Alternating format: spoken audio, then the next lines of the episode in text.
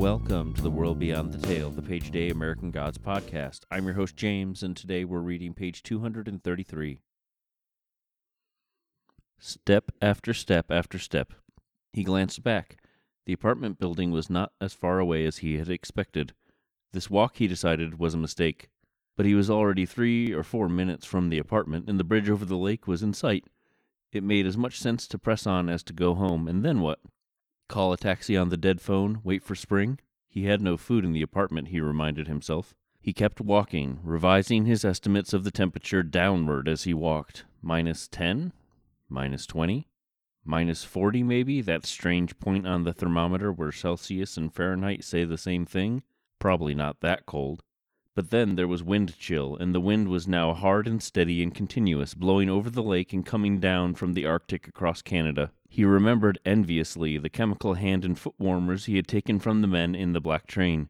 He wished he had them now. Ten more minutes of walking, he guessed, and the bridge seemed to be no nearer. He was too cold to shiver. His eyes hurt. This was not simply cold. This was science fiction. This was a story set on the dark side of Mercury, back when they thought Mercury had a dark side. This was somewhere out on rocky Pluto, where the sun is just another star shining only a little more brightly in the darkness. This, thought Shadow, is just a hair away from the places where air comes in buckets and pours just like beer. The occasional cars that roared past him seemed unreal spaceships, little freeze dried packages of metal and glass inhabited by people dressed more warmly than he was. An old song his mother had loved, Winter Wonderland, began to run through his head, and he hummed it through closed lips, kept pace to it as he walked. He had lost all sensation in his feet. He looked down at his black leather shoes at the thin cotton socks and began seriously to worry about frostbite. This was beyond a joke. This had moved beyond foolishness, slipped over the line into genuine 24 karat Jesus Christ, I fucked up big time territory. His clothes might as well have been netting or lace. The wind blew through him, froze his bones and the marrow in his bones. And that's our page. This page continues, and I cringe because of how relatable it is. While I haven't gone for a walk while wearing seasonally inappropriate clothing in sub zero temperatures, I have tried to do things while sicker than a dog, and that glance backward is eerily similar to how I felt when leaving the house to go, say, grocery shopping over staying in bed and napping away the sickness. We also get more of a feel for sh- what Shadow's dealing with. The phone doesn't work because cell phones weren't nearly as ubiquitous as they are now. He has no food and no winter clothing. If he doesn't leave his apartment, he'll die there of starvation or dehydration, or even might just freeze to death there as well. I would say in this case, pressing on is probably a preferable idea, but it's still a questionable choice. I also never knew that at negative 40, Fahrenheit and Celsius were actually the same temperature. I guess it makes sense that they'd meet somewhere on the thermometer, but I think what I had decided was that negative 40 was so exceptionally impossibly cold that they just didn't even care about accuracy anymore and just slapped it on the thermometer wherever. We also get another call back into science fiction that Shadow must have read as a kid.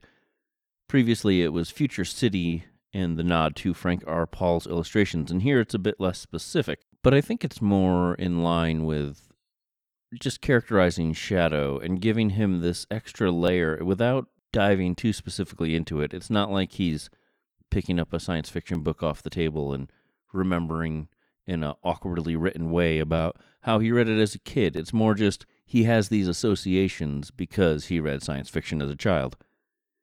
And, you know, if we're talking about freezing cold, it makes me think of Gully Foyle floating out in space for six months and the stars my destination. See, that's how you do it awkwardly. I also didn't realize liquid air was a thing.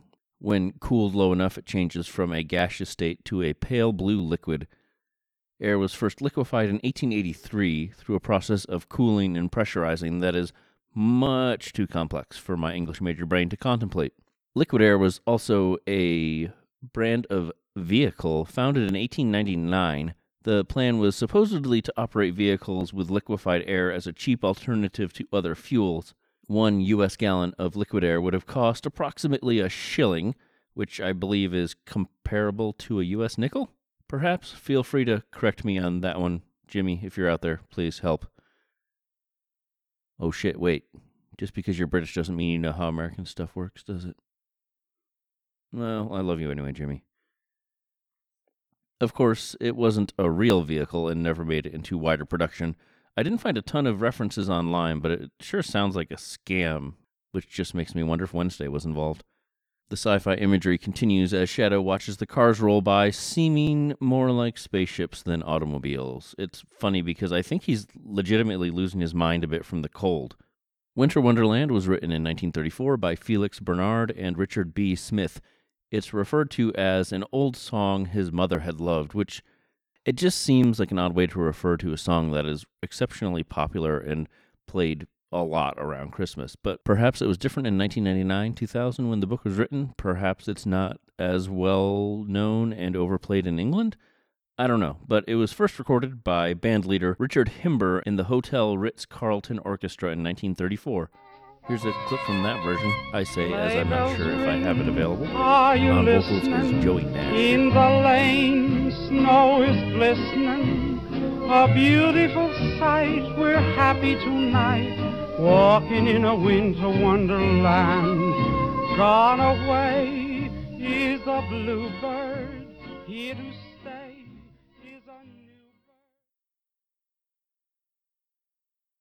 It's not a Santa and all that shit Christmas song, but often makes it onto Christmas albums because, you know, snow. There's supposedly a Swedish version of the song that contains a reference to a mythological creature known as a tomtar or a nis, which has a certain similarity to a kobold, even more specifically Hinzelmann, short, white beard, red cap. Which, when I think of red caps now, I'm just going to think of Mithras, I guess. But most descriptions, it sounds more like a kobold than anything else. I don't think it's Neil making a direct reference here, but I just wonder if maybe he stumbled across this same factoid in some other book in the 90s and held it away until he needed it. It would not be out of character for him to do so. Shadow begins worrying about frostbite, which we discussed briefly with Mad Sweeney, though not in too much depth. The skin first feels cold and then goes numb with a prickly feeling and can be accompanied by joint and muscle stiffness. Shadow isn't there yet, but certainly could be pretty quickly. Sometimes it can set in as quickly as 30 minutes after first exposure, especially if there's bad wind chill, which, well, there is. Genuine 24 karat Jesus Christ, I fucked up big time territory is another one of those lines that just stands out. It's fantastic. I don't have any other analysis for it, but I love it. Get in touch with the show at the world beyond the tale at gmail.com or on Twitter at worldbeyondpod. Thank you to Julian Granganage for the use of his version of St. James Infirmary Blues as the show's theme, and thank you for listening. I'll be back tomorrow with another page, and remember, only the gods are real.